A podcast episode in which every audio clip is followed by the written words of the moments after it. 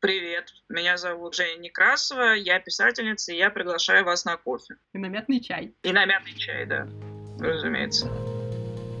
То время звучит у меня в голове, когда я пишу, это действительно так. Меня волнует отсутствие языка, русского языка, который бы мог бы говорить о современности. Писательский кофе дома.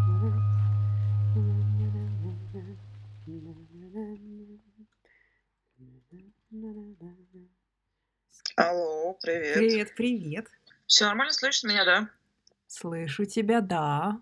У нас план, ты знаешь, поболтать как старые друзья. У меня уже шестнадцатый выпуск, и я сегодня проснулась с мыслью о том, что каждый выпуск — это такой ответ на вопрос, а как стать писателем. Вот, уже такой, номер 16, ответ на вопрос, как стать писателем. Мучаем каверзными вопросами писательницу Евгению Некрасову. Да, извини, я Тоже. просто... Мне мне показалось, что это какой-то телефон, я просто жду курьера, и как А. обычно, ждем курьера. Нормальное дело. О, я тоже Курьер. жду курьера, надеюсь, он не заявится в ближайший час.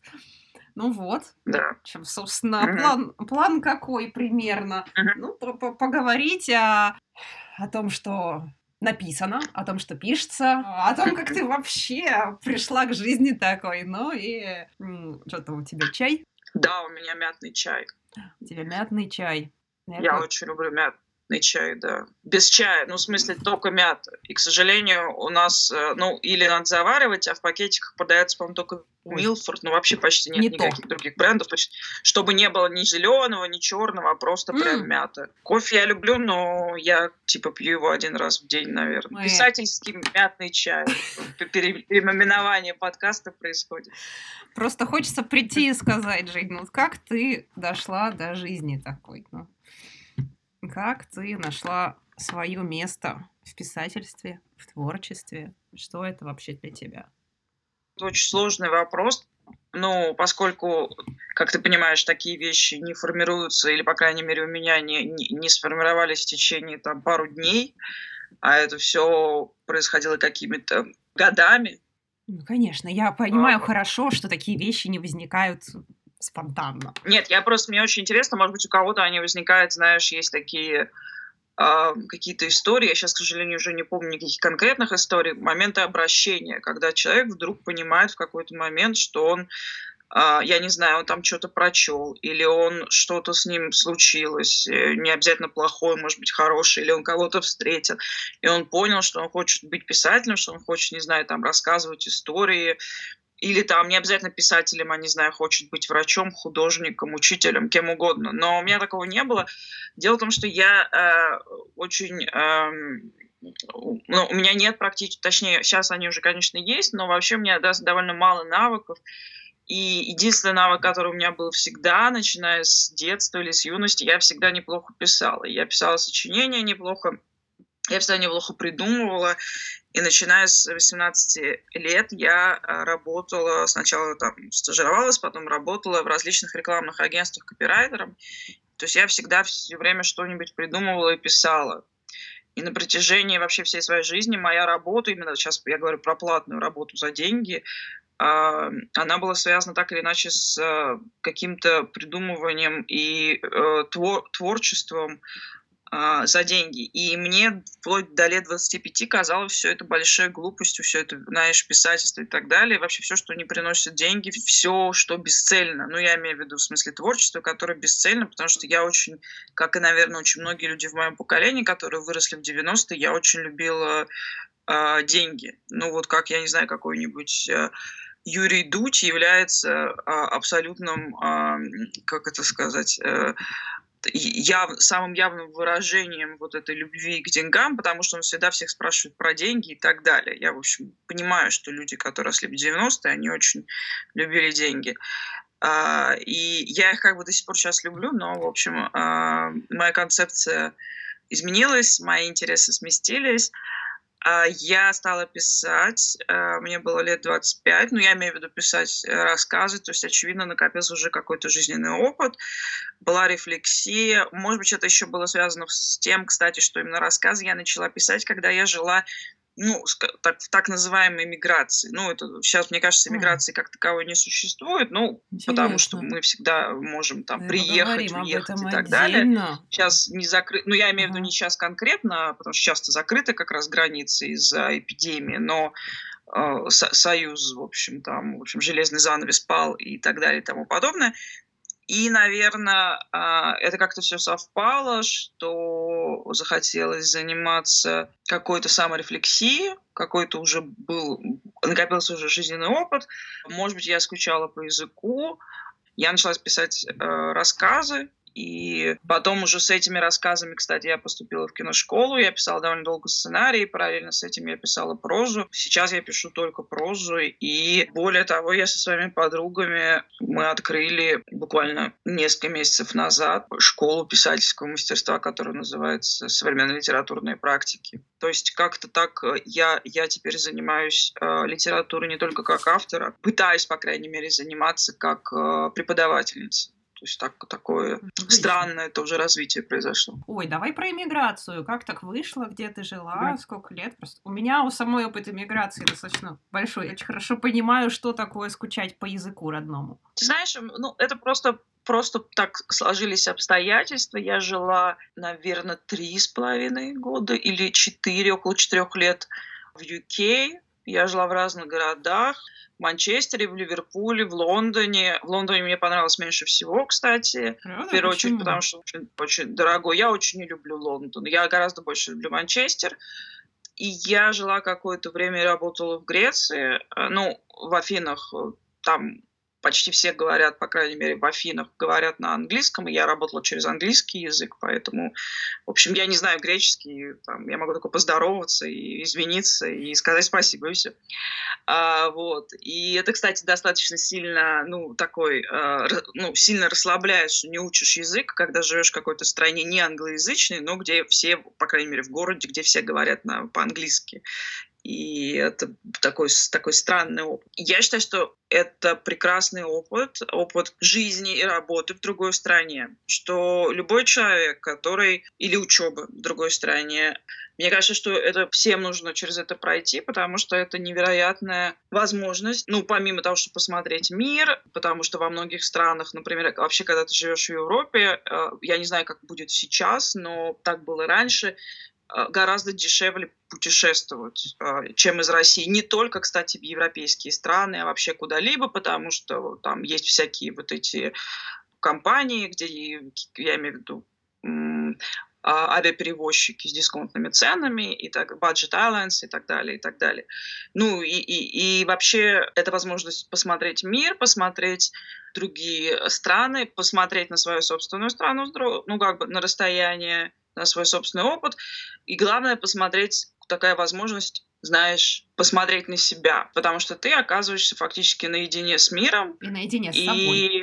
Да, наедине с собой, что очень важно, и это очень интересно, потому что у тебя нет, нету твоего окружения, которое иногда, неважно какое оно, оно, как оно на тебя влияет, хорошо или плохо, оно, оно тебя раздражает или наоборот расслабляет, это не имеет значения, у тебя его нет, то есть нет как, нет как бы вот этой прослойки между тобой и фактически окружающим миром, и нет такой прослойки между тобой и тобой, как ни странно. То есть ты, ты в каком-то смысле оказываешься как бы вдвоем, то есть оказываешься ты и ты в мире, и ты вот с собой встречаешься, и знаете, как, знаешь, как все эти всякие мистические истории в духе Линча, когда ты там встречаешь своего двойника, и там, в общем, в общем, смотришь и на него и разговариваешь, или на нее и разговариваешь с ней. И, там. и это очень важный, удивительный опыт не, не только для тех людей, которые хотят заниматься творчеством, а вообще для, для любых людей, для любого человека. И мне кажется, это очень а, важно. Я бы советовала поэтому куда-то поехать, поучиться, поработать, постажироваться, написать какой-нибудь PhD, ну, в общем, на, на любом языке, я не знаю, там, который э, вы знаете или собираетесь э, выучить. Это совершенно прекрасный опыт. Я очень, очень его ценю. А ты сама... Это очень сильно мне помогло и очень сильно меня сформировал. избавила меня от очень многих стереотипов, в частности, и про Великобританию, и от стереотипов про Россию в том числе. Про себя могу сказать, что мне, мне опыт иммиграции по помог осознать да, ценность там, своего языка, своей культуры в первую очередь. Да, это, это безусловно то, что приходит, но еще это тебе помогает. Ну, мне это помогло, да, выучить английский. Я, понятное дело, что его продолжаю, мы все продолжаем учить э, параллельно в жизни, в том числе даже свой собственный собственный язык, а это открывает др- другую культуру с другой как бы стороны, и ты понимаешь ценность другой культуры и своей в том числе. Понимаешь какие-то общности, какие-то разности, но ценность собственной культуры, да, ты, ты понимаешь тоже, да, это тоже важно, конечно.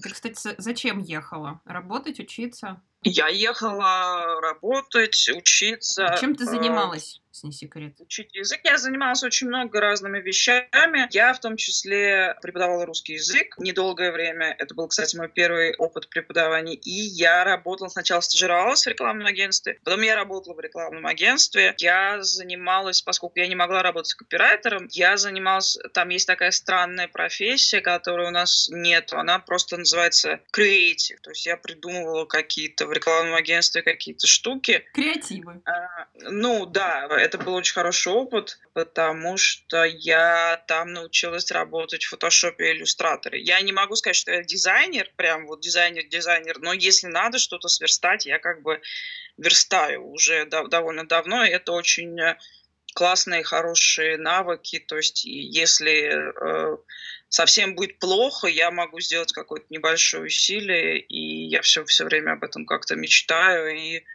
а, допереучиться на какого-нибудь э, дизайнера там или в общем, какого-нибудь даже, может быть, такого технического человека. Зачем? Чтобы деньги зарабатывать? Да, но я, я да, я все время об этом как-то э, мечтаю, но как-то пока Э, удается зарабатывать э, хоть совсем и небольшие деньги, но как-то по-другому. На самом деле я ехала, чтобы вот так вот отстраниться от себя, от своего опыта и посмотреть, ну, как бы переоткрыть мир и переоткрыть себя заодно. Это такое все время очень важное путешествие, мне Ох. кажется. Ох, в какие серьезные темы мы сразу ушли.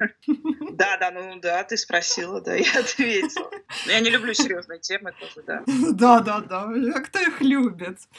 Первое, что я у тебя взяла в руки, это калечина-малечина. Вот у меня ее сейчас нет, ее утащил кто-то из моих подружек, она ходит по рукам, ее обожают мои знакомые многие. Ну, и я, конечно, когда я увидела у тебя в эпиграфе строчки истории Эймос, мне, конечно, расцеловать хотелось автора. Что касается Тори Эймос, э, если говорить про Тори Эймос, я ее впервые услышала, когда мне было, на лет 14. Э, то есть я была подростком. Я понимаю, когда да, это конец... было, особенно, наверное, что-то такое случилось. Мы же с тобой ровесницы, да? Да, это был, наверное, конец 90-х при, при, примерно, ну, такие там, какой-нибудь 97-й, 98-й. Все-таки это была, наверное, какая-нибудь Conflict Girl, но то, что чаще всего ротировалось все равно так или иначе, хотя тогда Туремис у нее была еще, ну, сейчас она как бы такая знаменитая, но не популярная, да, то есть есть какой-то пул фанатов, а тогда она была и, и популярная в том числе, не только знаменитая, и э, меня совершенно, поскольку я тогда еще не знала языка, и меня совершенно поразило это звучание я уже потом, когда я уже все это исследовала, я, меня поразило совершенно звучание вот этих церковных колоколов, я, ну, в сочетании, да, с пианино и э, голос. А потом, как ни странно, я посмотрела, случайно абсолютно, а, посмотрела передачу, еще тогда была MTV, если кто помнит, на MTV про Тори Эймос, про ее историю. Меня совершенно она тоже каким-то образом поразила. Ну и дальше я стала ее э, слушать, и я ничего не понимала тогда пока еще про феминизм, или, ну, по крайней мере, я не знала, видимо, такого слова. И, но я параллельно знакомясь э, с, э, с Эймос, э, покупая ее диски, я помню, что я ездила уже когда была постарше, если э, кто-то помнит, был такой ну, не было особенно интернета еще, точнее, он был, но там было сложно что-то качать, или не было вот, этого, вот этих стримингов. Был такой магазин, который назывался «Пурпурный легион», и там продавались в центре Москвы, там продавались диски а, лицензионные, то есть они стоили очень дорого. Я помню, что это было какое-то для меня событие. Я покупала там, ездила, покупала какие-то диски Тура Эймос, в том числе там новые, покупала Регину Спектр, там вот эти все. В общем, женщ, женщина и пианино, особенно рыжеволосые женщины и пианино. То есть потом я уже стала э, понимать смысл текстов Тори Эймос, и потом уже, ну, вот эту ее основную мысль, да, которую она несет там про, про, про равенство, про возможность женщины высказывать свою позицию. Потом это же была очень такая, мы, мы же этого ничего не понимаем. А об этом, кстати, довольно часто говорит в том числе Мадонна и Тори Эмис, в том числе музыкальный бизнес э, в Америке, ну и, в общем, как любой другой бизнес творческий, креативный, который хоть какие-то приносит деньги, он же очень патриархальный. И женщины не продюсировали своих собственных песен. То есть женщина могла написать песню, она могла ее, я имею в виду текст, она могла написать музыку, но звучание то есть то, что называется продюсированием в музыке, звучание, сведение, жанр, определение, то есть тот финальный звук, то, какая песня, в общем, и альбом э, получался на, исх- на исходе, концептуализация, фото и так далее и тому подобное, это все обычно решали какие-то продюсеры-мужики. И вот Тори Эмис была одна из немногих исполнительниц, которая сама стала продюсеркой своих собственных альбомов. Это очень, это, понимаете, это сейчас, я не знаю, там, Бьонсе продюсирует свои собственные альбомы, там, и это нормально. Ну, сейчас все стало еще гораздо проще, там, Билли Айлиш с братом записали, там, не знаю, в гараже или в собственных э, комнатах э, альбомы, все классно. Этого не было всего. И и вот она это делала одна, одна из первых. Я просто как-то вот росла, ну, фактически формировалась, слушаю, слушаю ее музыку.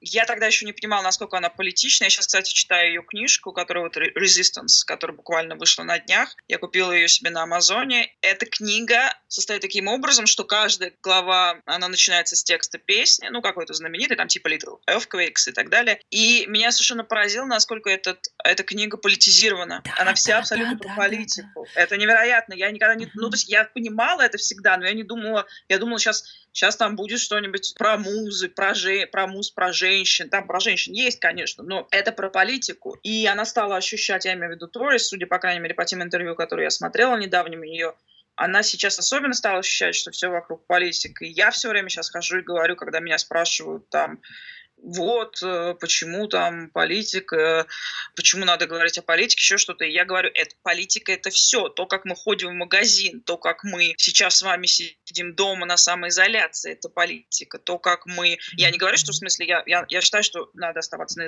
на самоизоляции, я не, я не про то, а вообще формат э, да, того, как, э, как, про, проходит наша с вами жизнь, и как мы, я не знаю, там, ходим к врачу, и все, что мы делаем, это политика. И писатели, это как и э, исполнители песен, как поэты и как любые художники, artists, я имею в виду, они тоже политические активисты. Понимаете, все русские писатели, а, цисгендерные мужчины, чаще всего богатые, они занимались вообще-то политикой. Например? Толстой, Достоевский, Гоголь, супер вообще политикой всегда занимался, не говоря уже там про Тургенева и так далее и тому подобное.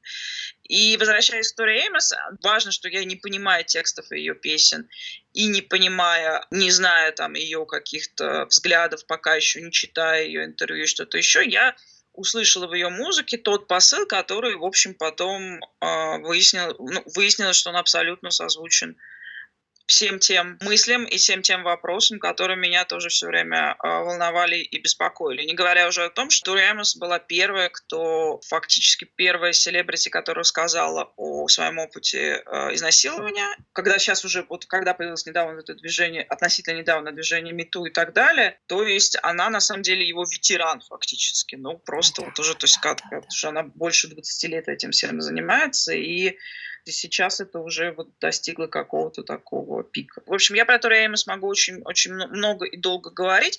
Почему появился в Калечине? Ну, просто потому, что это важная песня, хотя не моя самая любимая. Я имею в виду сейчас про песню про Crucify, песня про травму, травмы, которые мы получаем в своей жизни, про непонимание, почему что-то бывает плохо и почему нам так трудно что-то изменить. Кикимора выступает некоторым таким ангелом, который появляется, о которых молит, собственно, Тори Эмис в этой строчке, там, где же эти ангелы, которые так нужны. Но вот Кикимора, она такой этот ангел. Это такая какая-то такая странная несколько параллель. Но то, что Тори Эмис звучит у меня даже, в общем, если я ее не слушаю, она звучит у меня в голове, когда я пишу, это действительно так. Кстати, довольно любопытно, что в Новосибирске же поставили в мастерской а, Крикливого и Панькову поставили спектакль по «Калечине Малечине». И вот Алексей Крикливый, когда начинает спектакль, он э, читает этот э, эпиграф и рассказывает, что вот выходит с книжкой, читает эпиграф, рассказывает про книжку, про Тутори Эймос тоже что-то говорит. Для него тоже это важно, это было довольно любопытно. Слушай, а ты не пробовала общаться с самой Тори, как-то с ней контактировать, писать? Ты знаешь, я хотя я знаю, что она отвечает, я так, я не знаю, за все эти годы так и не написала. У меня было, у меня было я три раза была на ее концертах. Один раз в Лондоне, второй раз в Манчестере, третий раз в Москве. И первый раз, когда я приехала, я помню, что я, приехала, я жила в Ливерпуле, я приехала на автобусе, а там автобус едет долго, часов, наверное, семь. Приехала в Лондон, приехала раньше, и э, я пришла в театр. По-моему, это был даже, знаешь, такой классический театр. Слушай, в каком году это было? Одиннадцатый, я не помню когда а, была... Роял Альберт. Холл со струнным... Что? Я была, по-моему, одиннадцатый год. Роял Альберт Холл со струнным да, квартетом она был... играла. Слушай, мы с тобой были на одном был... концерте. Я пришла раньше, и я пошла в зал. И я зашла прямо со стороны сцены. Так бывает, когда, ну, такие можно зайти, ну, не со стороны, в смысле сцены, это по-прежнему в зрительный зал, ну, совсем рядом со сценой, и я выхожу и вижу перед собой Тори Эмис, она достаточно маленького роста, но из-за того, что она сидела на сцене и за роялем, и у нее такой еще был, были такие огромные длинные рыжие волосы, она казалась очень крупной. И она, а у нее был саундчек, и она сидела, и, знаешь, как она переворачивала с пианино на пианино, играла, и, может, даже что-то белое. И я, а я как бы человек, который как бы впервые в жизни приехал там, ну, в общем, да, никогда в жизни ее не видел. И я оказалась перед ней, и, и у меня был такой шок, и я застыла. То есть это человек, которого я там слушала на тот момент последние 10 лет, который звучит у меня в ушах, и я вижу его перед собой на сцене, и прибежала какая-то девочка и, типа, стала меня прогонять, типа, уйдите отсюда, у нас саундчек. И, в общем, концерт был только через час, так случайно вышло. И это было совершенно удивительно. Я могу, я говорю, я много могу рассказывать, но вот... Знаешь, я с удовольствием пожалуй... слушаю, да. Так. Но мы отъехали немного с темы, да. Чему тебя учит опыт Тори Эймос? Что ты взяла с собой в свои произведения? Ну, учит, во-первых, ритмика, что в, в тексте должен быть ритм. Она очень много использует фольклора американского, в первую очередь, конечно же. О, а ты ведь Она работаешь очень... с русским мифом э, тоже с какой-то общей мифологией, с, э, с городской. Да, вот об этом кажется, расскажи. Да, потом она, конечно, очень много пишет про... Ну, я не, не могу сказать про травму, но мне нравится такая, такой способ работы с опытом, в том числе собственным опытом. Это довольно любопытный подход. И вообще просто с пониманием, э, с пони... ну, она я не могу сказать, что я какой-то ребел, но, но безусловно, ее вот этот э, опыт ее вот этого ребеллион как-то учит нас много чему. Ты должна смириться, что этот выпуск посвящен Тори Эймос. Ну, я, думаю... okay, я, наверное, с этим и шла, боже мой, да, этот выпуск, да, этот выпуск а, посвящен есть Тори такая Эймос. знаменитая всем э, известная всем поклонникам Тори Эймос история, что в конце 80-х а, до того, как она еще стала Тори Эймос и там знаменитой альтернативной э, исполнительницей, э, и авторкой собственных песен, она записала со своей собственной группой, которая называлась Why Can't Tori Read? Почему Тори не может э, читать? Она записала попсовый альбом. Прям вот и у нее был, был у нее, она там в том числе есть пару или один или пару таких эротических э, клипов, где она с типичным начесом 80-х, с дегольте, пляшет. В общем, это такая, ну, такая недомадонна, я не знаю, как объяснить. Но, кстати, там есть неплохие песни, то есть там уже видно, что это, это Тори Эймос, но он абсолютно провалил. То есть она э, заключила, это был, было большое достижение для нее, потому что она после 10 лет исполнения э, знаменитых шлягеров в ресторанах и барах, она наконец-то подписала с кем-то там контракт, и она записала вот этот попсовый альбом. То есть она записала то, что как бы ей посоветовали записать продюсеры, и это провалилось абсолютно, там, в смысле денег и чего-то еще, и она после этого, и, и, ну и, и вообще там были какие-то очень плохие ревьюс от критиков, и она а, поняла, а, что нужно делать только то, что э, ты, ты хочешь, и писать то, как ты хочешь. И потому что она раньше, то есть она, и она стала записывать вот эти все свои странные песни под фортепиано, в том числе там она могла прийти к какому-то продюсеру, сыграть эту песню, там, как она рассказывала про одну из своих песен, когда она сыграла ее, и продюсер ей сказал, I mean, if you play it again, you will never have a career, понимаешь, и, ну, в общем, и так далее. И она, и она поняла, что на это надо плевать. И вот это то, чему нас учит опыт Тори Эймос, что не надо стараться в том числе писать тексты, не знаю, там, для, при всем моем уважении к читателям, для читателей или для издателей, или для редакторов, или для книжных блогеров, при всем моем, опять же, уважении, или для, для премий, ни в коем случае, потому что если сейчас все начнут писать для премий, премий, чтобы закрывать, собственно, ипотеки. Э, э, ну, как бы... А так вообще можно, что ли? То есть, что, реально можно написать для премии и получить премию? Мне кажется, что очень многие так, так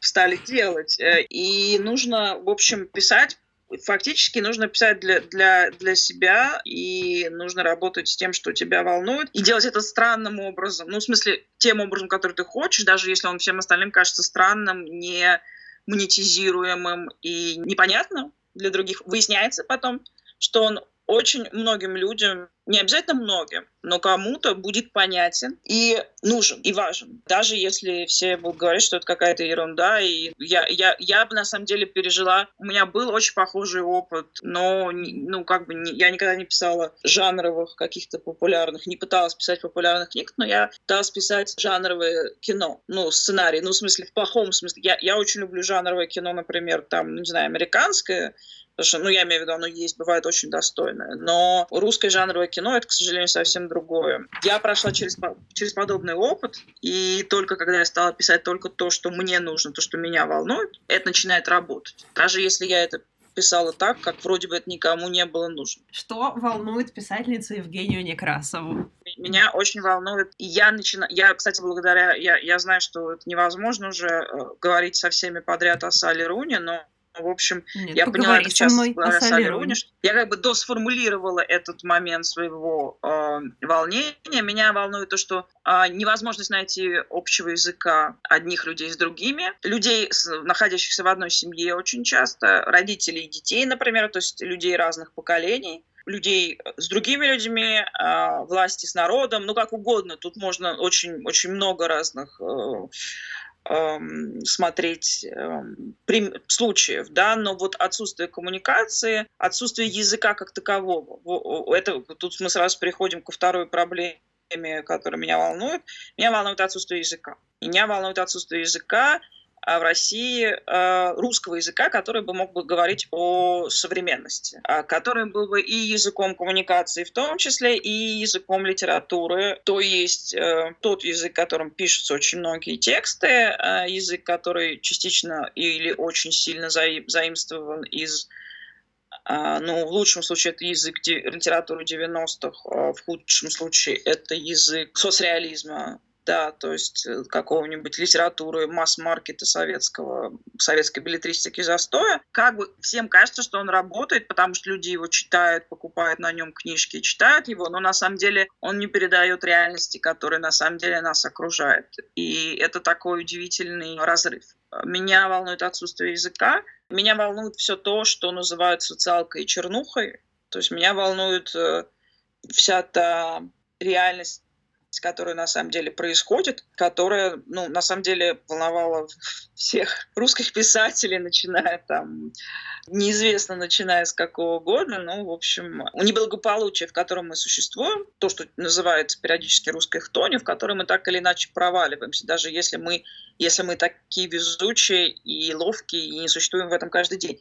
Ну и насилие, конечно, которое проистекает из этого благополучия и насилия, которое мы так или иначе испытываем со стороны государства. И я, не, я сейчас говорю не обязательно про, про физическое насилие, я говорю про, физическое, про насилие не знаю, вербальное, психологическое, юридическое, бюрократическое, которое тоже является составной частью этого неблагополучия. А, ну вот это тоже меня это очень сильно волнует. Собственно, вот эта волна, мощнейшая волна творческая, творческая волна феминизма, я не знаю, как еще ее назвать, которая сейчас так сильна и интересна в поэзии, частично чуть-чуть в прозе, в среди художниц, активисток художниц, это, собственно, реакция на вот это насилие. Какое угодно. Психологическое, бюрократическое, на все эти виды насилия. Ну вот, вот это то, вот это я так очертила тот круг тех проблем, которые, наверное, меня волнуют в первую очередь. Все как-то. Очень ну, как ты, ты, серьезно. Ты, это интервью не вопрос. похоже я на другие мои интервью.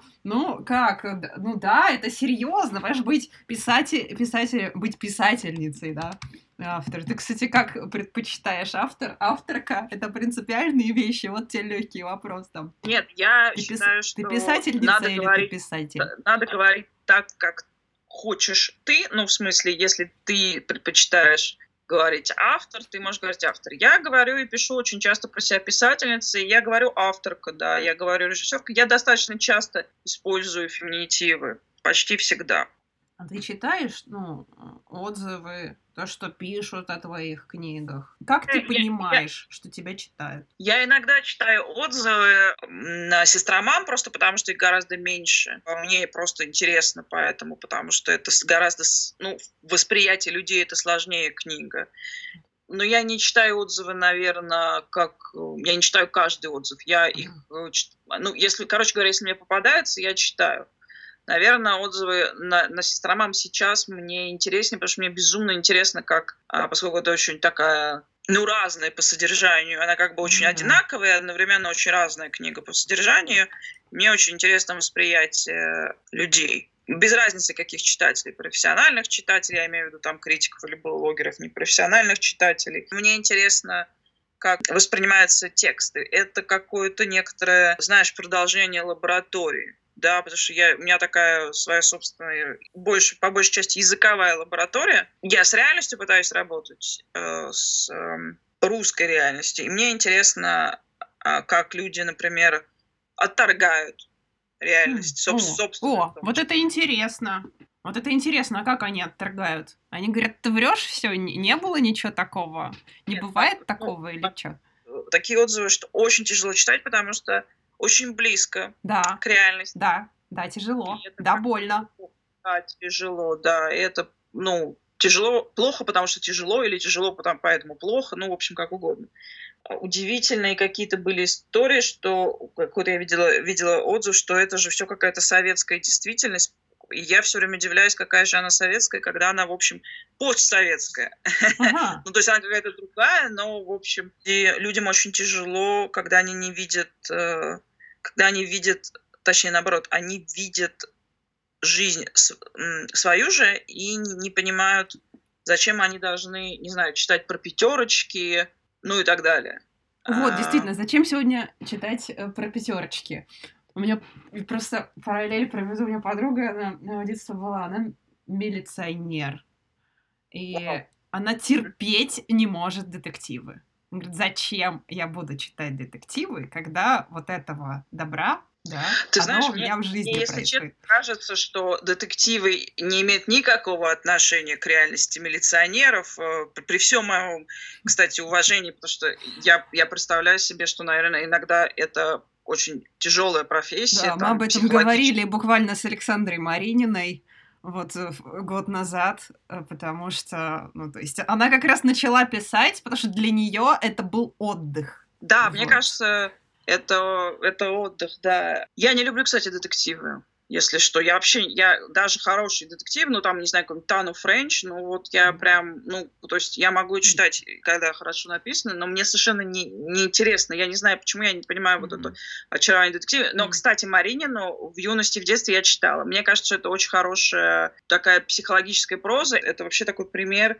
когда можно использовать жанровую литературу, чтобы писать психологическую прозу. Да, но это еще довольно феминистская история, как мне кажется.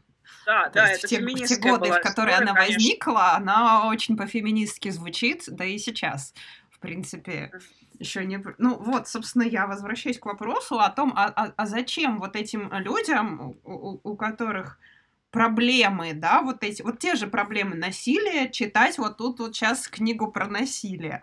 Это, это сложный момент. Ну, то есть, как, как ну, это говоря... же вопрос, э, в первую очередь, опять же, это помогает посмотреть на себя со стороны. И, может быть, не обязательно, что это так сработает, но это поможет из-за того, что человек посмотрит на себя со стороны, это ситуацию изменить по крайней мере, попытаться изменить, да, прекратить. И вообще это очень помогает, когда ты смотришь на свою же ситуацию, да, но со, со стороны, но одновременно это, не, это как бы не твой опыт. Он еще немножко очень важно, потому что я же не занимаюсь документальной прозой. Я, я же все-таки как, каким-то образом... Там есть некоторое авторское преломление, не только в языке, а в первую очередь в языке, но и в историях. И это создает дистанцию который может помочь э, читателю. То есть потом это и это одновременно некоторый такой терапевтический эффект в том числе. Есть, э, но я думаю, что есть люди, которым это может, которые, которые могут это оценить и которым, может быть, это каким-то образом помочь. С другой стороны, есть люди, огромное количество людей, которые не, не, не знают про такой опыт. Ходят в те же самые пятерочки, но конкретно, например, не знают опыта насилия. Они о нем узнают. Или не обязательно про опыт насилия, а, например, про опыт, не знаю, старения, да, например, там вот я, у меня есть несколько текстов, которые посвящены старости, в частности, потому что там сестра маме. Люди э, узнают про опыт старения, да, то есть это какая-то попытка одновременно узнать, условно говоря, там своего соседа или каких-то людей, которых ты видишь каждый день, но ты их опыт до конца не знаешь. Они вроде бы существуют с тобой в одной реальности, ходят с тобой в одни и те же магазины э, и так далее. То есть это какая-то, понимаешь, это вот, как мы с тобой говорили ранее, про ту Реймос, которая переоткрыла Америку. Я вот считаю, что мы, у нас Россия, она как бы не открыта, да, вот мы не знаем, с, там, живем под, под собой ничего стороны. Но в каком-то смысле да, это да, правда. То есть да. мы, нам кажется, что мы все знаем, и одновременно это предложение того, что за каждым окном вот в этой многоэтажке, я помню, что я в детстве все время когда ездила, особенно в автобусе в своем маленьком городе в Подмосковье, я все время смотрела, вечером любила смотреть на окна, вот эти светящиеся окна uh-huh. многоэтажек, или там пятиэтажек и думать о том, что там вот за, за, в каждом этом окне какие-то люди, да. у них какая-то своя жизнь. Да, и еще важно понимать, что за каждым этим человеком, который там э, стоит э, в очереди на кассе э, с продуктами, и человек, который потом несет это все вот за это самое окно и сидит, ест, готовит ужин там и существует как-то со своей семьей, что он какой-то отдельный человек, у него какая-то, или у нее, у нее, у нее, у него какая-то отдельная своя собственная жизнь, она может быть, ну, там, плохая, хорошая, разная, интересная, сложная, увлекательная. Вот то, что люди какие-то, несмотря на то, что у них есть какие-то проблемы, они какие-то, ну, у них есть какая-то собственная история. Вообще у каждого человека есть своя какая-то собственная история, которую он может рассказать. То есть вот это тоже очень важно, что вроде бы даже банальная судьба, она вообще-то может быть вполне себе на самом деле интересной. Знаешь, мне кажется, что очень много сейчас разговоров, где же настоящий сейчас новый герой, вот мы не можем никак найти ни для кино, ни для литературы. А мне кажется, что вот герои это вот и есть вот эти герои повседневности, люди, которые, не знаю, там просыпаются, идут на работу, отводят детей в школу, детский сад и все прочее, и все прочее. Это, на, на мой взгляд, это очень сложно. Это и есть настоящий героизм, жить вот этой порою скучной, повторяющейся жизнью, и которая не особенно легкая в России, э, даже если, в общем, да и которая вообще не особо легкая. Вообще и легкая. всегда, потому что у нее всегда какие-то сложности, потому что у всех у нас есть какие-то проблемы, да, или сложности, или потом еще накладывающиеся коммуникации и непонимание, про которые я уже говорила. Вот это жить повседневности, это и есть вот героизм э, сегодняшнего и да, поэтому да. еще интересно. Да, и да. вот этих героев еще предстоит э, открыть. Нам Расскажи какая, про какая свою школу. Есть. Для кого эта школа? Как проходит обучение? Ну и главные вопросы реально вообще научить кого-то писать. Ты знаешь, у меня э, я всегда думала про школу скорее как некоторое место, где ты просто собираешь людей, которым интересно разговаривать, читать то, что тебе интересно же читать, э, да, то есть есть какой-то некий, условно говоря, канон, литературный канон, который э, ты, э, ну, конкретно круг кураторов, который у нас существует, который для, для нас важен, и э, ты разговариваешь с этими людьми, с людьми, которых э, мы, мы набрали. У нас 31 или 32 сейчас студента. У нас сейчас уже прошел второй набор. 20 человек, правда, осталось еще с прошлого набора. У нас один, а, один сезон идет три месяца. Это такая школа просто для людей, которые хотят даже не то чтобы научиться писать, а хотят как-то по-другому научиться писать и по-другому научиться читать и воспринимать тексты. Мы одновременно одним и тем же людям преподаем прозу, это, соответственно, я, поэзию, и у нас есть так, так называемый литературный менеджмент. Мы еще называем его курирование литературных проектов. То есть все студенты учат то, э, занимаются и там, и там, и там. Но это, поскольку такая экспериментальная еще история, мы сами еще не, не, не до конца понимаем, к чему, к чему это приведет, но э, вот по результатам первого триместра у нас получалось достаточно интересно мы конкретно в литературном менеджменте, я там тоже преподаю, мы, мы разделили на три группы э, студентов, и одна группа должна была готов, готовилась в фестиваль э, вместе совместно с РЭШ, как раз они наши партнеры. Фестиваль, как мы понимаем, перенесся. Еще одна группа, группа Даши Сиренко, готовила выставку, это тоже перенеслось. А третья группа готовила проект антологии. Они придумали три идеи антологий – то есть неких, условно назовем это сбор, сборников текстов, объединенных тремя идеями, и для этих антологий при, придумывалось различные э, форматы реализации. И вот один из этих проектов, который придумали студенты, мы осуществляем сейчас на платформе Bookmate. Студенты придумали идею, которая называется, проект, который называется «Страсти по Конституции». То есть мы, э, мы я Вау. говорю мы, потому что в том числе вот и она куратор, где, и литература и политика. Понимаешь, это как бы не, не то чтобы политика, хотя, конечно, это и политический проект в том числе, но по я говорю, я не, не отличаю Ладно. политику от, от жизни, поэтому... Вот это интересно, да. Потому что Конституция — это не политика, это как бы закон государства, и на самом деле, то есть мы написали по мотивам статей Конституции и поправок вот этих самых таких абсурдистских поправок недавних, рассказы Оксана Васякина написала эссе даже. Некоторые студенты написали э, стихи. Ксения Букша тоже написала стихотворение.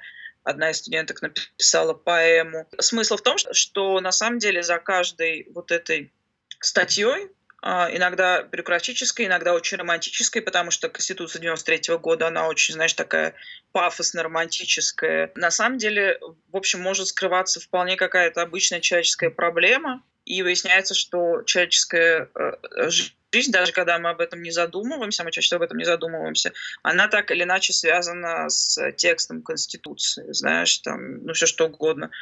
и как а, жизнь право. русской писательницы связана с текстом Конституции? Моя, э, моя собственная жизнь тем, что я осуществляю свою, свою, свою собственную свободу, я являюсь субъектом власти, как и ты тоже, э, главным э, субъектом власти является русский народ. Э, равны права мужчины и женщины. Это написано в Конституции. Ну, это, это к слову, написано в Конституции. О, да. о, о феминизме. И ну, в общем, там очень много всяких интересных моментов, которые... У нас вообще есть главное слово, которое у нас, по-моему, было, когда мы вот изучали всю эту историю. Это слово такой ну, то, что называется зазор, да, гэп между реальностью и между тем, что есть на самом деле, и то, что записано в Конституции. Это тоже такой yeah. объект исследования. То есть, на самом деле, проект получился, несмотря на весь его условно-политический пафос, получились очень просто те человеческие истории. Вот когда ты пишешь, что для тебя внутренний ориентир? Что ты себе говоришь, о, текст, текст норм. Или ты себе говоришь, нет, Жень, тут что-то не пойдет. Звучание, как звучит текст, я читаю. Музыка, опять же. Ну, музыка, да, мне, да, мне, мне очень важно, как, как текст звучит. Или мне не нравится какое-то слово, потому что мне кажется, что... Я очень не люблю штампов. Я очень избегаю, избегаю гладкости чтения. Мне кажется, что... То есть, с одной стороны, текст должен звучать музыкально, но с другой стороны, фраза не должна строиться штампово, и не должно быть всяких штамповых, что по-прежнему достаточно много в литературе, э, которая есть современная русскоязычная литература. Я пытаюсь избежать э, штампов, потому что когда текст штамповый, а он теряет некоторую индивидуальность, и вообще тексты должны вызывать беспокойство. Это должен быть всегда дискомфорт, тогда текст работает. Тогда текст написан не зря. Но ведь для тебя, как для автора, это тоже значит, что ты в этом дискомфорте живешь, ты в нем существуешь. Вот как, как тебе в этом живется? Ну, а что теперь поделать? Ну, да, ну, писать это вообще очень дискомфортное дело, если честно. Ну, я не испытываю вообще никакого удовольствия от того, что я пишу. Но как бы приходится. Это постоянное существование в дискомфорте, да. Тогда зачем? Можно же попроще профессию. Ну, можно или можно попроще писать, э, там те же самые детективы, и хотя бы тогда получится жить за счет писательства, да, в общем. Но, ну, ну, ну нет, ну кто-то же должен этим заниматься, как бы, да. У меня нет ответа, почему я это делаю, если, в общем, я, я не то чтобы страдаю, но, в общем, я не могу сказать, что я получаю от этого удовольствие. Иногда я выбираю, я думаю, пописать сегодня или посмотреть какой-нибудь отличный гениальный американский сериал, например, там Call Saul, да, где прекрасно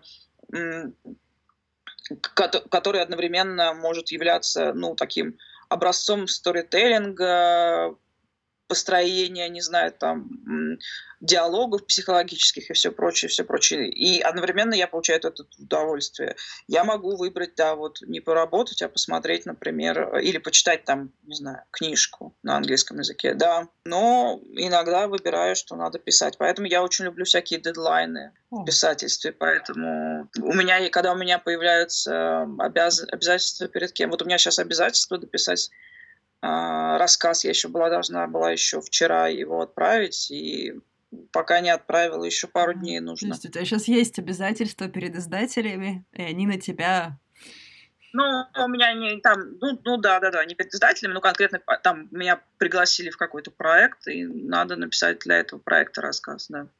Но в каком смысле мы можем расслабиться, потому что, опять же, если не писать, если не ставить себе цель получать каждый год большую книгу и так далее. И, в общем, ну, ну, то есть в остальном-то все отлично, потому что мы же не зарабатываем этим. Русские писатели не зарабатывают своим писательством, потому что у нас не, рынок не работает. Очень мало образом, кто зарабатывает, увы. Ну, э, э, это как бы невозможно. То есть можно зарабатывать на... Ну, моя некоторая репутация автора помогла мне, позволила мне э, открыть школу. Три книги, а... которые нужно прочитать сейчас. Нужно прочитать оба романа Салли Руни, желательно вообще обязательно в оригинале. Вообще все надо читать в оригинале. Салли Руни «Разговор с друзьями и нормальные люди», «Conversation with Friends and Normal People». А второй роман, который нужно прочесть, тоже желательно в оригинале, но он переведен, который еще, наверное, в каком-то смысле совпадет с нашим сейчас э, общеобязательным образом жизни, который называется «Мой год отдыха и релакса» э, от Эссы Мошфек. И я посоветую, я, можно, две книги посоветую. Я посоветую почитать, я вообще посоветую почитать современную русскую поэзию, но особенно я посоветую читать э, стихи Гали Рымбу, и я посоветую Оксану Васякину. Оксаны Васякиной, наверное, я все же посоветую э, «Ветер ярости», ее сборник, ее книгу, ну, это сборник, да, э, стихотворений у Галли Рымбу я посоветую э, книгу, сборник, который называется «Жизнь в пространстве». Сборник стихотворений. Ну, вот э, такие, это не три книги, а три, три набора, скажем так, которые я, я бы посоветовала почитать вот сейчас, э, в данный момент.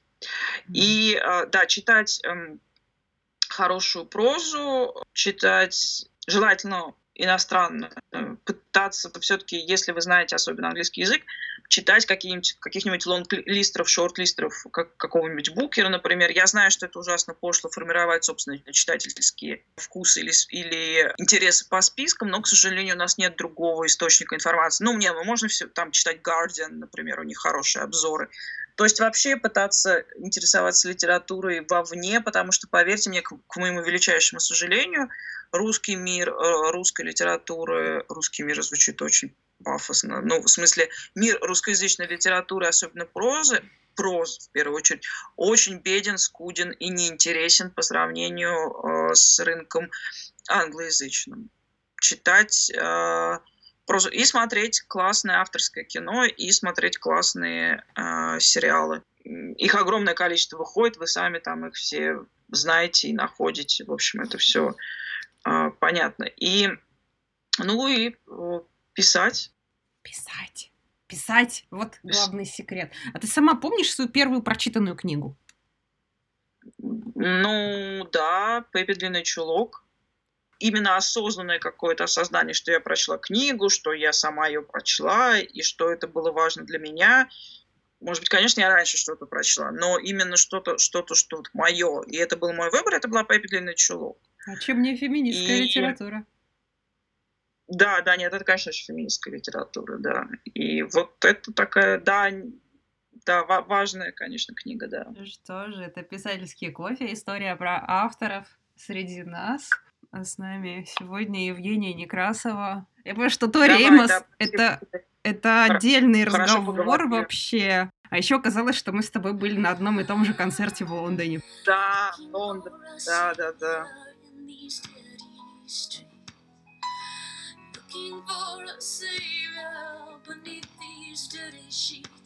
I've been raising up my hands, diving on the